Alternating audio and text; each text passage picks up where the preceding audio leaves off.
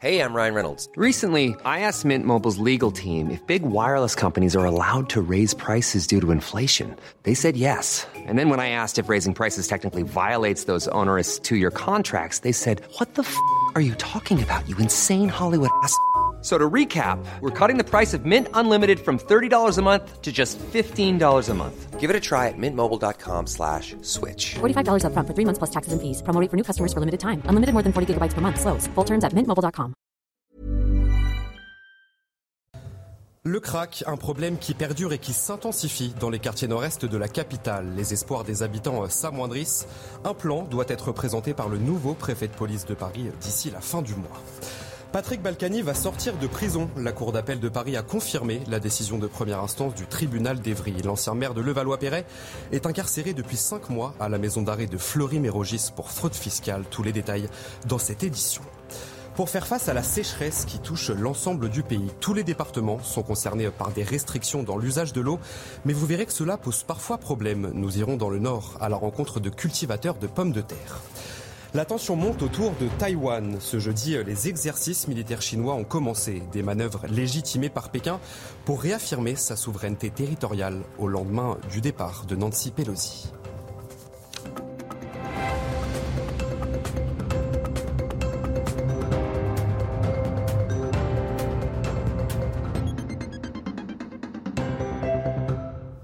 Bonsoir à tous, soyez les bienvenus dans l'édition de la nuit. Avec à la une, le fléau du crack à Paris, un problème qui perdure et pire, qui s'intensifie. Sur notre antenne ce jeudi matin, Gérald Darmanin a appelé à trouver la solution la plus humaine possible. Le nouveau préfet de police de Paris, Laurent Nunez, a été chargé de s'attaquer à la question. Les précisions sur place de Jeanne Cancard.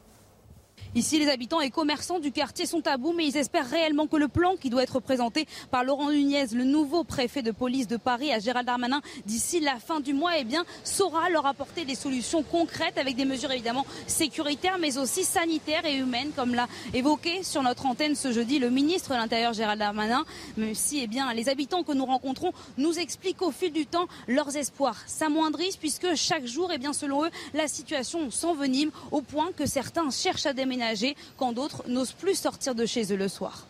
On a besoin de solutions et d'actions qui soient concrètes. On a entendu beaucoup d'effets d'annonce. Euh, L'année dernière, je rappelle qu'il avait dit qu'il serait là uniquement pour quelques mois et quelques jours.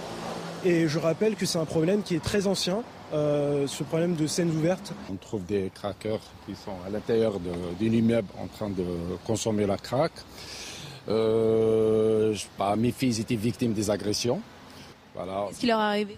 Bah, Elle été suivie par un craqueur qui voulait l'agresser et qu'en courant, elle est tombée sur un banc et c'était les six en acier. Elle a terminé à l'hôpital. Ici, les habitants et commerçants que nous rencontrons nous disent une chose, ils veulent être consultés par les pouvoirs publics pour trouver ensemble de vraies solutions sans déplacer une nouvelle fois le problème. Et depuis plusieurs mois maintenant, le gouvernement et la mairie de Paris se renvoient la balle. Gérald Darmanin espère trouver le plus vite possible une solution durable à ce fléau. C'est ce qu'il a déclaré ce mercredi matin sur notre antenne. Écoutez. J'ai demandé, alors j'ai dit d'ici un an, j'espère le plus rapidement possible, dès fin août, j'ai vu le préfet de police encore hier, il va me proposer sans doute son plan. Il faut qu'on arrête de se rejeter la balle avec la ville de Paris. Donc j'ai proposé aussi à la maire de Paris, à Hidalgo, que chacun prenne ses responsabilités. Je crois que nous sommes désormais dans une discussion qui peut permettre de le faire pour le bien des habitants. Je veux dire une dernière chose aussi, c'est que nous devons lutter beaucoup contre les réseaux qu'apporte cette drogue. Et là, nous avons de grandes victoires en ce moment, parce que nous démantelons d'énormes réseaux d'acheminement du crack. Dans les Bouches du Rhône, la prison d'Arles a été bloquée ce jeudi par une centaine de surveillants. Ils ont manifesté pour soutenir un de leurs collègues visé par des procédures disciplinaires dans l'assassinat de l'indépendantiste corse Yvan Colonna il y a quelques mois. Un sujet de Solène Boulan, Marine Sabourin avec le récit de Marie Conan. Ils brûlent des palettes et des pneus pour exprimer leur colère. La colère d'une centaine de surveillants de prison venus parfois de loin face à l'injustice de l'un des leurs. On est mobilisé pour être solidaire avec notre collègue, notre collègue qui fait son travail depuis plus de 30 ans, et que ma foi, pour une, des raisons politiques, c'est lui qui, qui en prend plein la tête. Le surveillant en question a été accusé de manquement concernant l'assassinat d'Ivan Colonna. Un assassinat qui a eu lieu dans cette maison d'arrêt d'Arles il y a cinq mois. Selon un rapport de l'inspection générale de la justice, il aurait pu être évité si le gardien avait été présent. Il est reproché au surveillant une absence de 10 minutes dans son, dans son secteur. Or, c'est complètement faux. Aujourd'hui, il y a deux ailes sur son secteur. Il ne peut pas être au four et au moulin, il ne peut pas être sur une aile et sur l'autre en même temps. Pour les syndicats à l'origine de cette protestation, ce surveillant est le bouc émissaire qui couvrirait les erreurs de l'administration. Ça fait au moins dix ans, notamment dans cette prison, que sont dénoncés les problèmes de sécurité. Les, projections euh, qui se font euh, de l'extérieur de la prison vers l'intérieur. Donc tous les objets euh, inimaginables peuvent rentrer. Les produits stupéfiants rentrent sans problème. Les surveillants présents aujourd'hui demandent que les sanctions à l'encontre de leurs collègues soient levées et le rapport révisé. Actualité judiciaire. À présent, Patrick Balkany va sortir de prison. La Cour d'appel de Paris a confirmé la décision de première instance du tribunal d'Evry. L'ancien maire de Levallois-Perret est incarcéré depuis cinq mois à la maison d'arrêt de Flory-Mérogis pour fraude fiscale. Les précisions sur place de Redam Rabi. La décision est tombée ce jeudi matin. La Cour d'appel de Paris a donc décidé d'un aménagement de peine pour euh, Patrick Balkany, ancien maire de Levallois-Perret, qui sera donc libre dès demain, lui qui est incarcéré ici à la prison de Fleury-Mérogis depuis le mois de février dernier, euh, parce qu'il n'avait pas respecté les obligations liées à sa première libération conditionnelle décidée deux ans auparavant. Patrick Balkany avait ainsi demandé une libération dès le mois de mai dernier. Celle-ci lui avait été accordée dans un premier temps par le tribunal d'Evry avant que le parquet ne fasse appel. Motif, eh bien, l'ancien maire de Levallois-Perret n'avait remboursé que 7000 euros sur les 4 millions qu'il doit à l'administration fiscale. La Cour d'appel de Paris a donc confirmé ce qui avait été dit en première instance et les avocats de l'ancien maire de Levallois-Perret se réjouissent de la décision. Ils expliquent que la Cour d'appel de Paris a respecté le droit pour un homme qui a d'ores et déjà purgé les deux tiers de sa peine à l'âge de 73 ans pour faire face à la sécheresse qui touche l'ensemble du pays. Tous les départements sont concernés par des restrictions dans l'usage de l'eau. À Serre, dans les Hautes-Alpes, le prélèvement d'eau à des fins agricoles est limité, tout comme l'arrosage des jardins ou des espaces verts. Nos reporters ont suivi la police de l'environnement qui veille au bon respect des consignes. Clémence Barbier, Marine Sabourin et Solène Boulan. Effectivement, vous avez fermé euh, la fontaine, vous avez même informé les, les usagers, donc c'est très bien. Depuis début juillet, l'eau ne coule plus dans cette fontaine. Tout ce qui est arrosage, ça veut dire que nos employés municipaux n'arrosent plus les fleurs. On envisageait même passer un moment de les retirer. Au départ, la population ne l'a pas très bien accepté, mais petit à petit, c'est rentré dans l'ordre. Bah, pour nous, euh, le contrôle, c'est OK. Vous respectez bien les termes de l'arrêté. Hein, Cet arrêté préfectoral restreint l'usage de l'eau, car la ville de Serres, dans les Hautes-Alpes, est en alerte sécheresse renforcée. La police de l'environnement veille au bon respect des consignes. Justement, la pelouse de cette maison attire l'attention des agents. L'interdiction d'arrosage date du 8 juillet, donc on est maintenant le 4 août. Euh, vous imaginez bien que normalement la, pelouse euh, ne doit pas être verte. Mais on va faire de la pédagogie, de la sensibilisation. Ces propriétaires encourent une amende de 1500 euros. Ces restrictions concernent aussi cet agriculteur de céréales. Il doit baisser sa consommation d'eau de 40%. Résultat, elle est jaune, elle est plus verte, elle est jaune. On a eu des grosses pertes de, de rendement sur les céréales euh, en 30-40%. Les restrictions d'eau ne concernent pour le moment que l'eau non potable. À terme, les autorités craignent que l'usage domestique d'eau soit également restreint. Et pour la toute première fois, le département du Nord est également concerné par ces restrictions. Pour les cultivateurs de pommes de terre, cela pose problème. Forcément, leurs cultures ne peuvent plus être arrosées, ce qui a un impact bien sûr sur leur récolte. Alice Delage, Clémence Barbier, Thibault Marcheteau. Depuis plusieurs semaines, cet agriculteur qui cultive des pommes de terre dans le nord de la France observe son champ avec inquiétude. La, terre que, je prends en main euh, euh, doit être humide. Là, effectivement, vous voyez, vous voyez bien que c'est de la poussière. C'est la poussière, puisque le, peu d'humidité qu'il y a dans la terre, la pomme de terre l'a déjà, euh, l'a, déjà prise pour, pour se nourrir et pour grossir. Vendredi dernier, la préfecture a interdit l'arrosage des cultures, des jardins et des potagers. C'est la première fois de son histoire que le département du Nord est classé au niveau de crise sécheresse. Avec ces restrictions drastiques, les pommes de terre ne grossissent pas et c'est toute sa récolte qui est menacée. Vous voyez bien que pour faire des frites, de toute façon, il faut de la grosse pomme de terre. Ça, je pense que tout le monde le sait, c'est comme ça. Et euh, s'il n'y a pas de grosse, bah, je ne sais pas comment on va faire. C'est-à-dire qu'une pomme de terre en dessous de, 35 mm n'est pas commercialisable. Donc celle-là, on n'en parle plus. Les restrictions dans le département concernent 37 communes et 45 000 habitants. S'il ne pleut pas d'ici le 15 août, cet agriculteur estime à 50% sa perte de rendement. Dans l'actualité également, le Parlement adopte définitivement le second volet de mesures sur le pouvoir d'achat. La gauche a voté contre après trois semaines de débats acharnés à l'Assemblée nationale et au Sénat. Parmi les mesures adoptées, la suppression de la redevance audiovisuelle, la revalorisation du point d'indice des fonctionnaires ou encore le maintien du bouclier tarifaire sur l'énergie. Une satisfaction forcément pour le ministre de l'économie Bruno Le Maire. Écoutez. Je voudrais d'abord vous remercier tous tous les groupes confondus, pour l'esprit de compromis qui a présidé à nos débats sur le pouvoir d'achat. Cet esprit nous a permis de confronter des visions économiques dont il n'a échappé à personne qu'elles étaient différentes, voire contradictoires, mais ce qui ne nous a pas empêché d'améliorer le texte initial du gouvernement. Un ambassadeur au droit LGBTQ+, sera nommé euh, avant la fin de l'année. C'est ce qu'a annoncé Elisabeth Borne ce jeudi euh, dans un centre dédié à Orléans. Un fonds de 3 millions d'euros doit également être levé pour créer 10 nouveaux centres. On écoute la première ministre, Elisabeth Borne. Cet ambassadeur coordonnera l'action du ministère de l'Europe et des Affaires étrangères pour la protection contre les discriminations et la promotion des droits LGBT+. Il portera la voix de la France et défendra notamment la dépénalisation universelle de l'homosexualité et de la transidentité. Euh, la crise dans les hôpitaux français se poursuit. Les délais d'attente au téléphone explosent. Une soignante a mis trois heures avant d'avoir un médecin régulateur du SAMI au téléphone. 52 patients attendaient leur tour. Le ministre de la Santé, François Braun, était ce mercredi dans le CHU où travaille cette femme. C'est. Un reportage signé Jean-Michel Decaze. Regardez. Des moyens pour l'hôpital public, c'est ce qu'on veut aujourd'hui. Fin de visite bruyante pour le ministre de la Santé au CHU de Nantes. C'est à ce moment-là que le témoignage d'une soignante de l'hôpital est rendu public par la CGT. Hier, en appelant le SAMU, il fallait attendre trois heures pour avoir un médecin au téléphone. Le syndicat avait été convié à une réunion avec un conseiller de François Braun en marge de son passage dans les services de l'hôpital, dont celui du centre 15 au SAMU. C'est lors de cette réunion que la soignante à tout raconter. Il lui fallait attendre trois heures pour pouvoir avoir un médecin au, au bout du fil parce qu'il y avait 52 patients qui attendaient. Il fallait rester en ligne. Rester en ligne pendant trois heures. C'est finalement le mari de la soignante qui, sur un autre téléphone, réussit à joindre un médecin régulateur. La crise des vocations à l'hôpital public n'épargne donc pas le SAMU.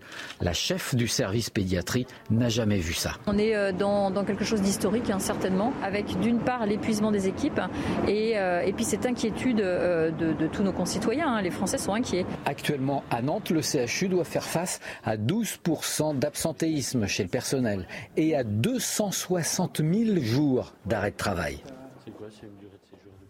Du côté de SOS Médecins à présent, après Toulon, Nice, Grenoble et Pau, la Fédération d'associations a décidé d'exercer son droit de retrait sur plusieurs zones de la métropole de Lyon, dans, toutes ces villes. Un même constat, les professionnels de santé sont la cible de violentes agressions. On va écouter les réactions du président de SOS Médecins juste après cette décision. Il y a beaucoup d'impatience et d'intolérance à la frustration chez, les patients et j'invite vraiment à, à la plus grande euh, tolérance et indulgence vis-à-vis des, euh, des, soignants qui euh, exercent dans des conditions parfois compliquées. Un service d'urgence n'est pas un, service express, il faut bien le rappeler à, nos auditeurs. à part les urgences vitales, qui sont heureusement assez rares, on n'est pas tenu de résoudre une situation ou de prendre un patient comme ça sur le champ en 5 minutes, 10 minutes. Il y, a parfois du retard. Euh, les médecins sont malheureusement connus pour ça, mais euh, le retard ne nous est pas forcément dû. Il est dû aussi aux situations qui sont complexes et parfois il faut savoir s'attarder euh, sur nos patients. Et donc, très souvent, la violence est générée par, par, des, par de l'impatience. On en vient aux tensions entre la Chine et les États-Unis. Après la venue à Taïwan de la présidente de la Chambre des représentants, Nancy Pelosi, sur place, la situation est extrêmement tendue. La Chine a mis ses menaces à exécution. De nombreuses manœuvres militaires ont eu lieu ce jeudi. Adrien Spiteri. Autour de Taïwan ce matin, les exercices militaires chinois commencent. Plusieurs hélicoptères prennent la direction du détroit avant que des missiles balistiques ne soient envoyés. Des manœuvres légitimées par Pékin pour réaffirmer sa souveraineté territoriale au lendemain du départ de Nancy Pelosi. Taïwan est une partie inaliénable du territoire de la Chine. Les activités d'exercice et de formation menées par l'armée chinoise près de l'île sont des mesures nécessaires et légitimes pour sauvegarder la souveraineté nationale et contrer les forces séparatistes indépendantistes de Taïwan. La visite à Taïwan de la présidente de la Chambre des représentants américaine a provoqué la colère de la Chine. En représailles, des manœuvres militaires de ce genre auront lieu jusqu'à dimanche, mais une invasion n'est pas à craindre, selon ce spécialiste. La Chine n'a nullement l'intention de se lancer dans une aventure de cette ampleur, et donc euh, elle essaye de faire une démonstration de force, euh, cette fois-ci non pas diplomatique mais militaire, pour compenser. Dans un communiqué publié ce jeudi, Taïwan dit ne pas chercher la guerre, mais se prépare à un éventuel conflit. Direction l'Ukraine, où trois nouveaux bateaux transportant des céréales vont quitter le pays ce vendredi. Un départ planifié grâce au travail intensif du Centre de coordination conjointe, a affirmé le ministre turc de la Défense. Un premier chargement de céréales exporté par l'Ukraine avait quitté le port d'Odessa. C'était en début de semaine. Neuf ans de prison pour la star américaine du basket féminin Britney Greener. Elle était jusque-là détenue en Russie après son arrestation en février avec une vapoteuse contenant du liquide de cannabis. La joueuse va faire appel de cette décision. C'est ses avocats qui l'ont annoncé. On va faire le point avec notre correspondante à New York, Fanny Chauvin. Aux États-Unis, les réactions euh, sont nombreuses. Les coéquipières de Britney Griner dénoncent un cauchemar. Quant à la Fédération nationale de basket, on parle de simulacre de procès et de euh, verdict injuste. Le milieu du basket qui se euh, mobilise et qui en appelle au gouvernement américain. Le président Joe Biden lui-même en fait, fait de la libération de Britney Griner une priorité et demande à la Russie de la relâcher immédiatement. Mais voilà, hein, cette affaire, elle intervient en pleine crise politique entre Moscou et Washington. Il faut rappeler que Britney Griner a été arrêtée seulement une semaine avant le début de la guerre en Ukraine et euh, aujourd'hui euh, pour Moscou, elle pourrait servir de monnaie d'échange. En effet, sa condamnation pourrait ouvrir la voie à un échange de prisonniers et selon hein, plusieurs médias américains, les États-Unis seraient prêts à relâcher un marchand d'armes russe surnommé hein, le marchand de la mort. Il avait même inspiré le film Lord of War avec Nicolas Cage. Les États-Unis hein, qui euh, sont prêts à faire une offre conséquente à relâcher un criminel dangereux pour sauver une star nationale. Et puis, euh, regardez ces images. C'était il y a deux ans, jour pour jour, le port de Beyrouth complètement ravagé par une explosion due au nitrate d'ammonium. Ce jour-là, 200 personnes ont perdu la vie, 650 ont été blessées dans les déflagrations. Et puis ce jeudi, à l'occasion de ce deuxième anniversaire, un silo endommagé s'est effondré sur le port de Beyrouth. Dimanche, une autre partie de la structure s'était déjà effondrée sans faire de victimes, heureusement. Et enfin, on voulait terminer ce journal avec cette image très surprenante. Un beluga est actuellement en train de nager dans la Seine. La préfecture de l'Eure va tenter de maintenir l'animal sur place pour effectuer des observations. Le beluga vit habituellement dans les eaux arctiques. Les autorités demandent à la population de ne surtout pas approcher l'animal. C'est la fin de ce journal, mais vous ne bougez pas puisque tout de suite c'est votre journal des sports. Et on commence ce journal des sports avec du foot. Renato Sanchez s'est engagé avec le Paris Saint-Germain pour les cinq prochaines années en provenance de Lille. Il retrouva son ancien coach Christophe Galtier avec lequel il a remporté le championnat de France. C'était en 2021. Le Portugais de 24 ans devient la quatrième recrue estivale du Paris Saint-Germain. Une arrivée qui satisfait l'entraîneur parisien. Écoutez il y avait cette opportunité-là sur le, marché euh, de prendre un joueur qui connaissait à la fois euh, le, championnat français, mais qui connaissait aussi le, très haut niveau. C'était un joueur international. Et euh, évidemment qu'on a saisi cette opportunité. Je veux un certain nombre de joueurs dans mon effectif et des joueurs qui soient très proches les uns des autres en termes de niveau pour être performants tout au long de la saison et créer aussi une saine concurrence. Mais euh, est-ce que ces trois joueurs euh, vont arriver rapidement ou plus tard ou pas du tout? Je, ne le sais pas. Allez, on va regarder ensemble euh, le programme de cette première journée de Ligue 1. C'est l'Olympique lyonnais qui donnera le coup d'envoi du championnat ce vendredi à 21h face à Ajaccio. Le Paris Saint-Germain se déplace à Clermont ce samedi à 21h. Enfin, l'Olympique de Marseille reçoit dimanche le Stade de Reims. Et on vient de le voir, OL Ajaccio, c'est ce vendredi à 21h. Lyon n'a plus gagné son, son match d'ouverture depuis trois ans. On voit tout ça avec Colin Ancel, regardez. Ça y est, c'est reparti. La Ligue 1 débute ce vendredi. Match d'ouverture, Lyon reçoit le promu Ajaccio, meilleure défense de Ligue 2 la saison dernière. Une équipe qui pris que 19 buts dans 38 matchs, c'est pour moi impressionnant. Ils ont que marqué 39 buts. Donc ça veut dire qu'ils étaient deuxième en Ligue 2, mais avec une manière de jouer très, très solide. En pré-saison aussi, Ajaccio n'a pas changé ses habitudes. 5 matchs, 6 buts marqués, 4 encaissés.